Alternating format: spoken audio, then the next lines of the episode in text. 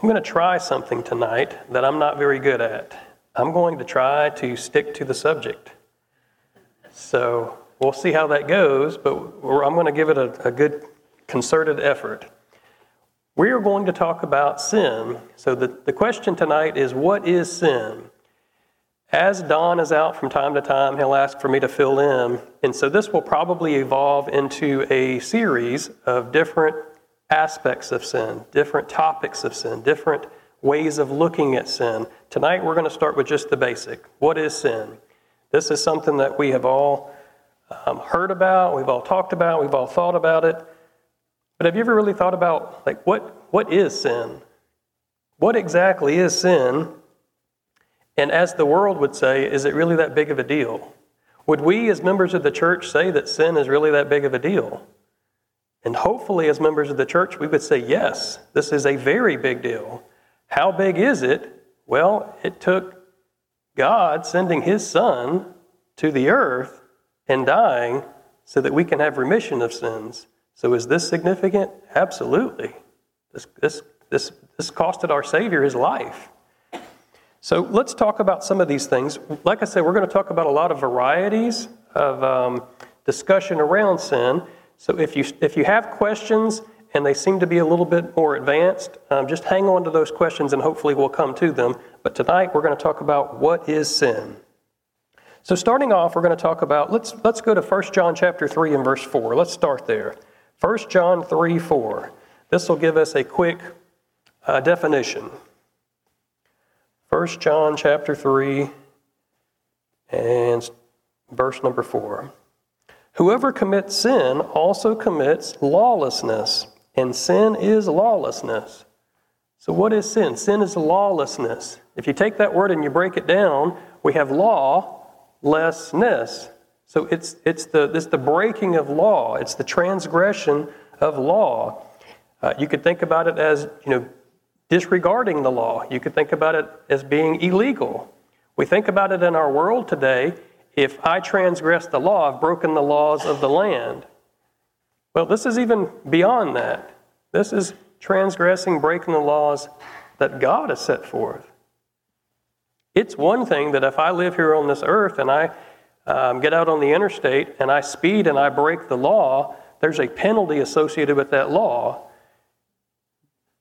But if I break God's law, if I transgress God's law, that's much more serious. There's a, there's a consequence that's much more serious than if I get a speeding ticket. And I'm not justifying speeding, so please don't misunderstand what I'm saying. But that we need to understand what is sin? Sin is transgression of God's law, the law that God has set forth. Romans chapter 3, verse 10. Let's take a look there. Romans chapter, chapter 3. In verse 10, it says, As it is written, there is none righteous, no, not one. There is none righteous. What does that mean? What does it mean to be righteous?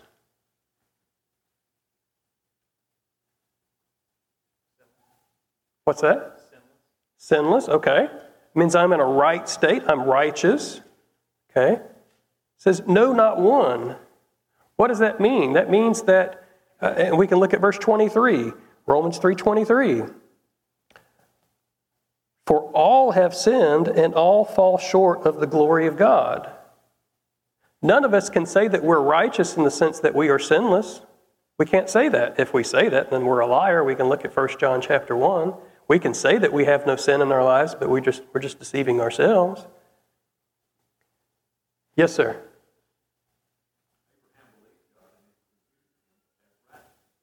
Right. We can be referred to as righteous in God's eyes without being sinless, but I understand what you're saying. Correct. Correct. We cannot be righteous because of ourselves. So, if all have sinned and all fall short of the glory of God, who is immune to sin? No one. Now, again, we can talk about you know the age of accountability. We understand that if you are under the age of accountability, that you are sinless, that you are innocent, that you are pure. We understand that babies are not born into sin like some people teach in, in the religious world today. We talked about this in the fifth and sixth grade class recently about how um, you have denominations that will sprinkle and pour and, and baptize infants. Well, why do they do that? Well, because they believe uh, through Calvinism and other things that babies are born into sin. We know that's not true. Nothing could be farther from the truth. You look at Ezekiel chapter 18, verse 20. The Son bear not the iniquity of the Father, and the Father bear not the iniquity of the Son. I'm not responsible for somebody else's sin. I'm responsible for my sin. The day of judgment, it's going to be me. My dad's not going to stand on the day of judgment and, and you know, be accountable for me. I'm the one that's going to look God in the eyes, and I'm going to, he's going to determine if I was righteous, if I lived appropriately. Um, so we have all sinned once we reach that age of accountability. None of us are immune to this. So is this a relevant, is this a necessary topic? Yes. What is sin? It's something that applies to all of us. So let's take it a step further. One thing that we have to realize is that God Himself is holy.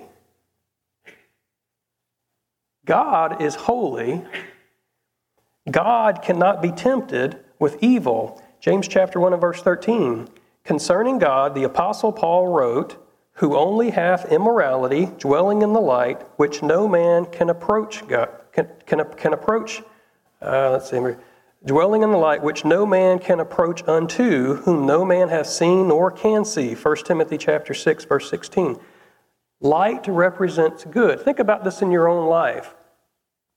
You ever been in a really, really, really dark place? Like literally dark?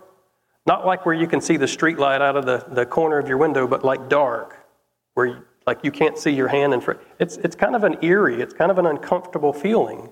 We don't like that as individuals. We like light. God is light. As Christians, we are commanded to be light.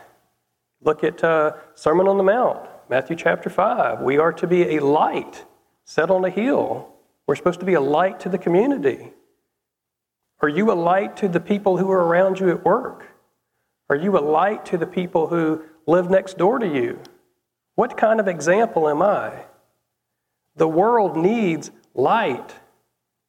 We can look at a we can look at the world from a, a variety of perspectives. The world needs light. God Himself is pure. God Himself is light. God is good. God is not the author of sin. Sometimes we want to attribute God as the author of sin.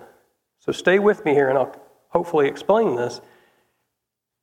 We've all heard various scenarios, and one scenario might be that you have a man who's drinking and he gets into a car and he drives down the road and he runs head on to another car. Maybe it's a young teenage girl. And this young teenage girl passes away. And we want to say, well, you know, God needed her in heaven. God took her too soon. Did God do that? No. Sin did that. That man was drinking and driving. That's sin. God did not take that girl from this earth. Sin took her from this earth. We have to be, we have to be careful not to say that God is doing things that He's not doing. God is not the author of sin. So, where we have to put our emphasis here is Satan.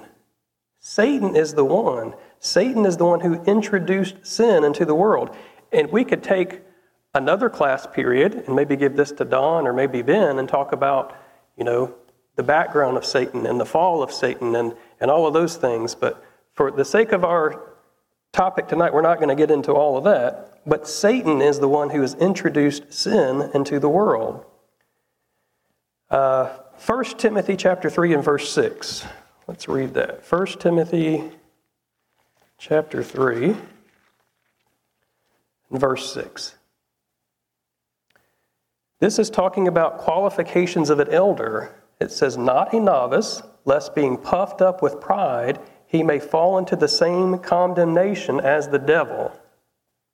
Based on this verse, what's something we read or something that we understand about the devil? Under condemnation, and that he's full of pride.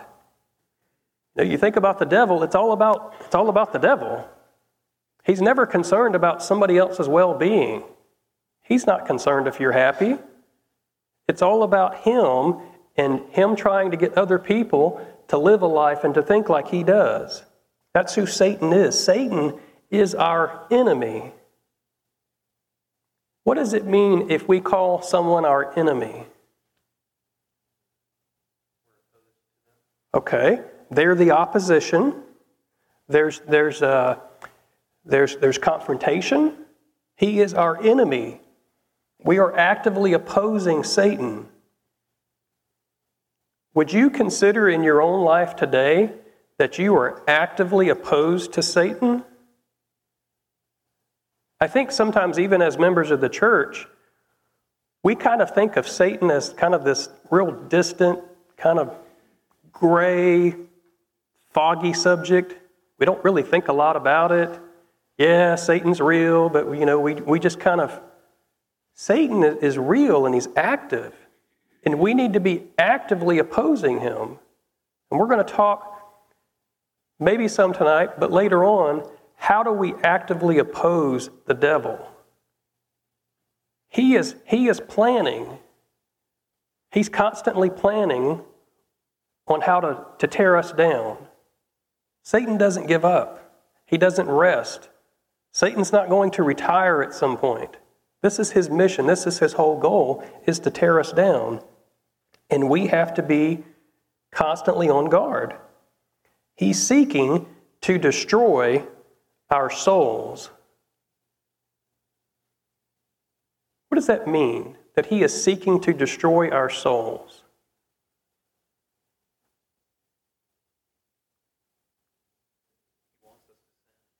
Okay? He wants us to sin. He wants us to fail. He wants our soul. That's what he wants. He's not some political figure that is wanting our money.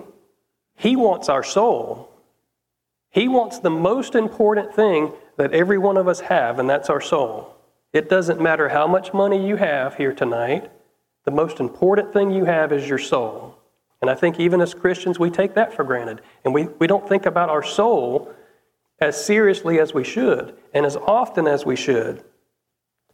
Let's read uh, 1 Peter chapter 5, verse 8. This is a passage that we've, we've read many times and we've talked about it, but let's, let's read it a little bit. 1 Peter chapter 5, and we're going to start in verse number 8. If you go to war with your enemy, what's, what's something that you do? What, what's something that you want to know? Their weaknesses. I want to know who is my enemy? Who am I going into battle with? I want to know their weaknesses. How can I beat this enemy? How can I conquer? How can I win this war? Every war, we're going to, we're going to strategize, we're going to plan, we're going to learn what are their weaknesses. How am I going to attack this enemy? Why should that be any different with Satan? We need to know who we're at war with. We need to know how is he planning on attacking us? What are his methods so that we can properly battle him? So 1 Peter chapter 5 and verse 8 says, "Be sober." Be sober, meaning be alert. Be serious. I want you focused. Be sober be vigilant. What does that mean? Vigilant. Yes, I'm on guard. I am constantly awake. If I'm a guard, I am constantly looking. I'm not sleeping on the job. I'm not, you know, playing a game on my phone. I'm vigilant. I understand that there is a war going on, and I am being vigilant. Be sober, be vigilant, because your adversary Adversary meaning what? Your enemy. And if you look at the Greek, it actually carries the idea of an opponent in a legal trial. Your enemy is what? Your adversary, the devil, walks about like a roaring lion. Do we as Christians really think about Satan walking about as a roaring lion? This is a passage, this is not new to anyone here. We've heard these verses, we've studied them, we've read them, we've heard them from the pulpit many, many times. It's not new. Why don't we take it serious? If you saw on the news tonight that there was a literal lion on the loose in Cookeville, and no one knows where it is, it could be at Walmart, it could be at Publix, it could be in our parking lot. No one knows where it is. But it's an angry lion. It's not a friendly lion, it's an angry lion, and it wants to devour you. What might our mentality be? I'm going to stay at home, close the windows, close the door. It's a good strategy. That's interesting, though. Why, why do we do differently with Satan himself? You know, we still live our lives. Satan's out there. We don't just close our doors and, and, and bunker down. We know that Satan's out there. You, you get the point. If there was a literal lion on the streets of Cookeville, I'm constantly looking, looking around. I've got to go through my daily life, but I'm looking around. I'm watching for my kids. What am I doing? I'm being sober, being vigilant. I'm, I'm, I'm, I'm aware of my surroundings. That's what this, this is. That's the idea of this is don't let your guard down because Satan is like a roaring lion and he's seeking to devour us. That's his mission. Seeking whom he may devour. What does that word devour mean? Totally consume. You ever see like a, a stray dog or a stray animal and they haven't eaten for a while and somebody feeds them, they put food down in front of them, what happens? I mean, sometimes it's like they're not even chewing, they're just, they're just swallowing, they're inhaling it. They are devouring that food, they're consuming it. They're like a Hoover vacuum cleaner. That's right. It's quick, it's aggressive. That's the language that's used to describe how Satan wants to, to attack us. He wants to devour us as Christians. Again, we think about that, that lion that's out there. How many of us want to go out there and, and pet that lion on the top of the head? No, we understand that's, that's crazy. No one would want to do that. Why do we treat sin any differently? Why do we want to see how close we can get to that line, we can get to sin without actually sinning. I want to see how close I can get to the line without losing my hand. Logically, it doesn't make any sense, but we do it every day. As members of the Lord's church, we do it every day.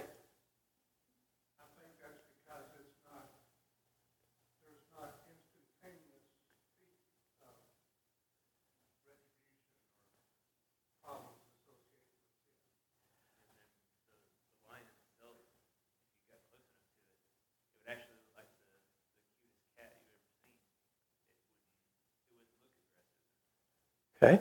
So I think we're definitely on to something here.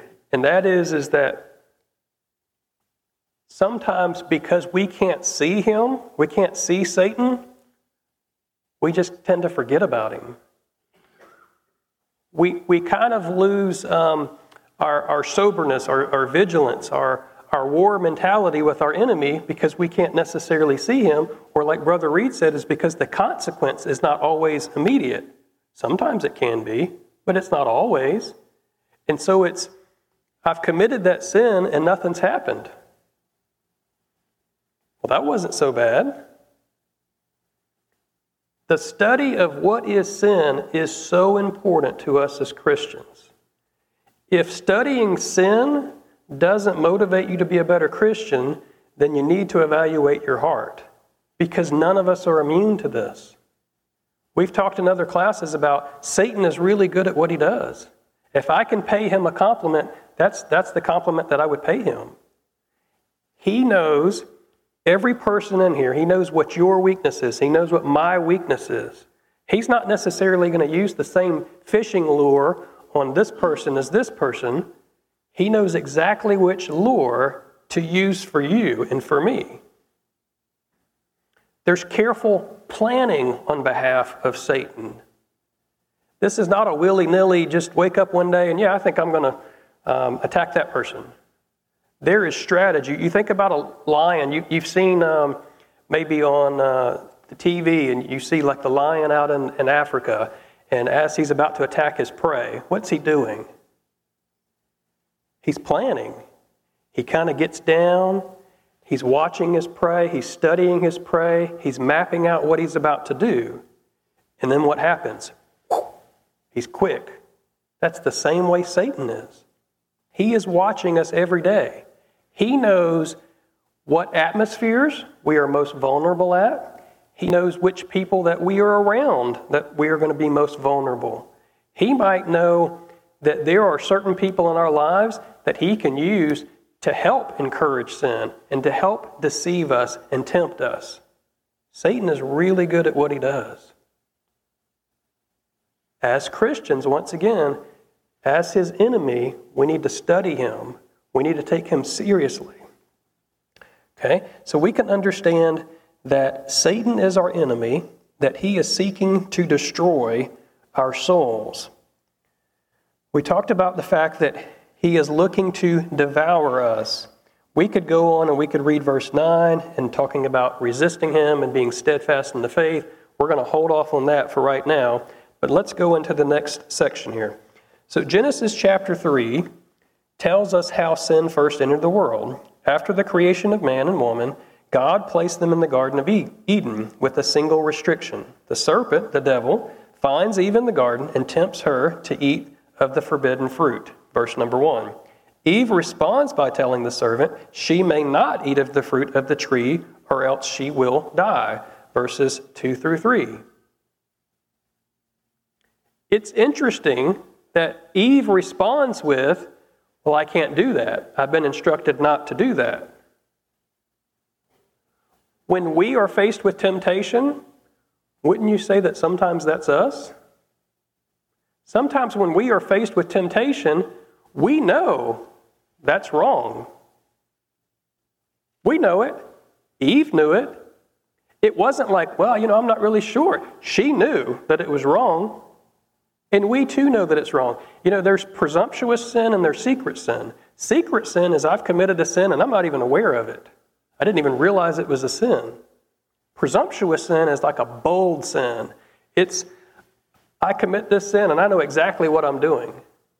Now, both sins can cost you your soul. But think about it from a presumptuous standpoint. How many times when we're faced with, with temptation that we might say in our minds, Well, I can't do that, that's wrong. Lying is wrong, or you fill in the blank. But yet somehow we still fall into that trap. We're going to try to understand some of this. Uh, let's see here. So in verses 2 through 3, uh, he, she responds to Satan by saying, You know, I cannot do this. And then Satan lies to Eve and he attacks the character of God. So Eve says, You know, I can't do that. I've been instructed I can't to do that. And Satan somehow convinces her, That's not true. Yes, sir. He was a better debater. Okay, I would say he was a better liar. He was a better deceiver. Um, God was very was God very clear with his instructions. They were not complicated. They were not confusing. You know, we look at the, the world today. Here I go chasing rabbits again. I told you I wasn't going to do it. Um, here, here we are, and uh, I'm not even going to chase it. I'm going to fight that temptation. How about that? Um, so Satan turns around and he starts telling her lies. Remember what I said Satan is good at what he does. A couple of observations that we can make from this particular instance with Satan. One is that he is a deceiver. He is a deceiver. If somebody deceives you, what does that mean? They tricked you. I heard someone else. They lie to you. Yes. They trick you, they lie to you. They make you think what's wrong is right. Deception at its core.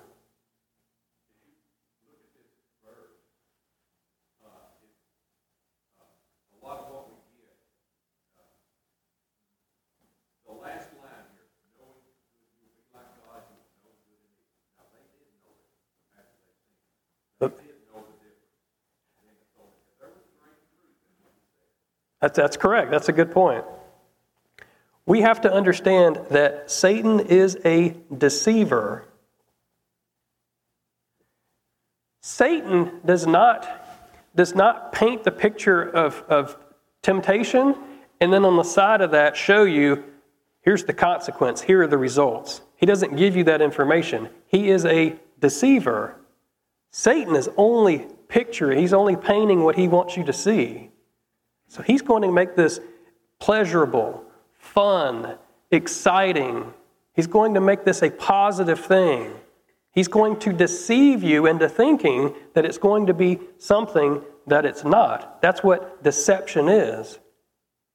Imagine the next time that you were faced with a temptation that you could see the temptation, but then you could see the consequences or you could see what's going to happen as a result of that temptation.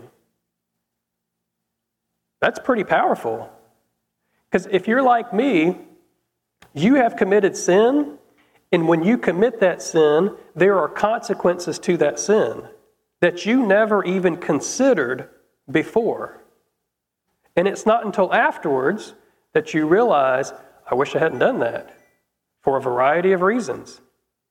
One of the things that I want you to understand about sin is that it snowballs. It might start off with something that we would consider minor, like a lie. You cannot justify lying. We're going to talk about situational ethics. You cannot justify lying. But people will take a simple lie. You know, it's just a little white lie. And that little white lie turns into something else. And then I've got to tell another lie because I forgot what I told in the first place. And then the next thing you know, this sin took me places I never considered going. Sin will open doors you never dreamed of opening. How important is this topic? This is crucial.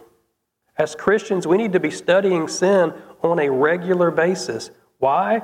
Because it cost Jesus everything. Everything. This is why we are members of the church, so that we can be free from that sin. I am the one that sent Jesus to the cross. Because of me and the decisions that I've made, Jesus had to go to the cross. Guess he didn't have to, he had a choice. But Jesus went to the cross because of the decisions and the choices that I make. Again, we are at war with Satan. We need to plan and we need to study just like he does with us. Okay, any thoughts, any questions? So, first thing we see here is that he is a deceiver.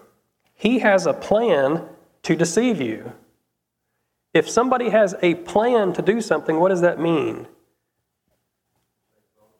They've thought about it. There is pre planning, there's methodical uh, process to this. There's evaluation, there's time, there's effort. He has planned what he's going to do. Let's read Ephesians chapter 6, verse 11. Ephesians 6 11.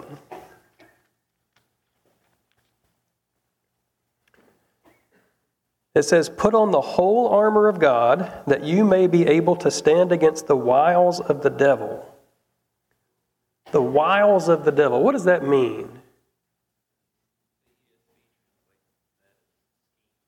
Okay, the ESV translated as schemes, the trickery, the deception of the devil? Do you think he's just going to be straightforward with us? Say, I, I just, I'm just going to lay this out on the table. Like, you can make up your own mind, but this is what's going to happen if you sin. That's not the way he works. It's trickery. There are schemes. He's, he's conniving. He's deceiving.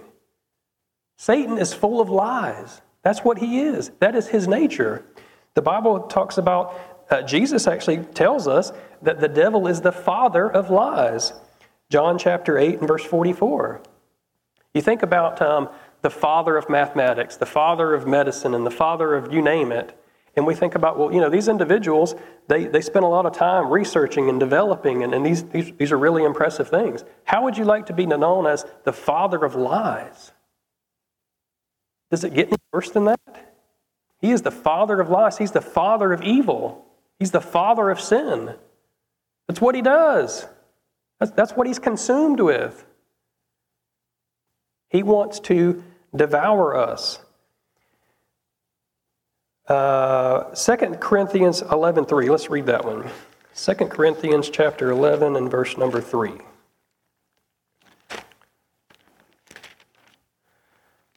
So 2 Corinthians 11.3 says, But I fear lest somehow as the serpent deceived Eve by his craftiness, so your minds may be corrupted from the simplicity that is in Christ.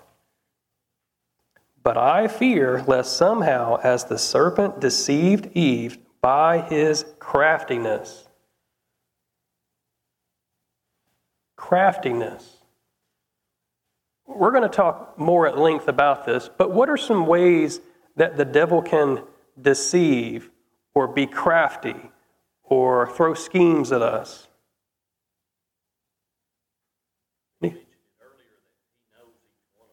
Yeah.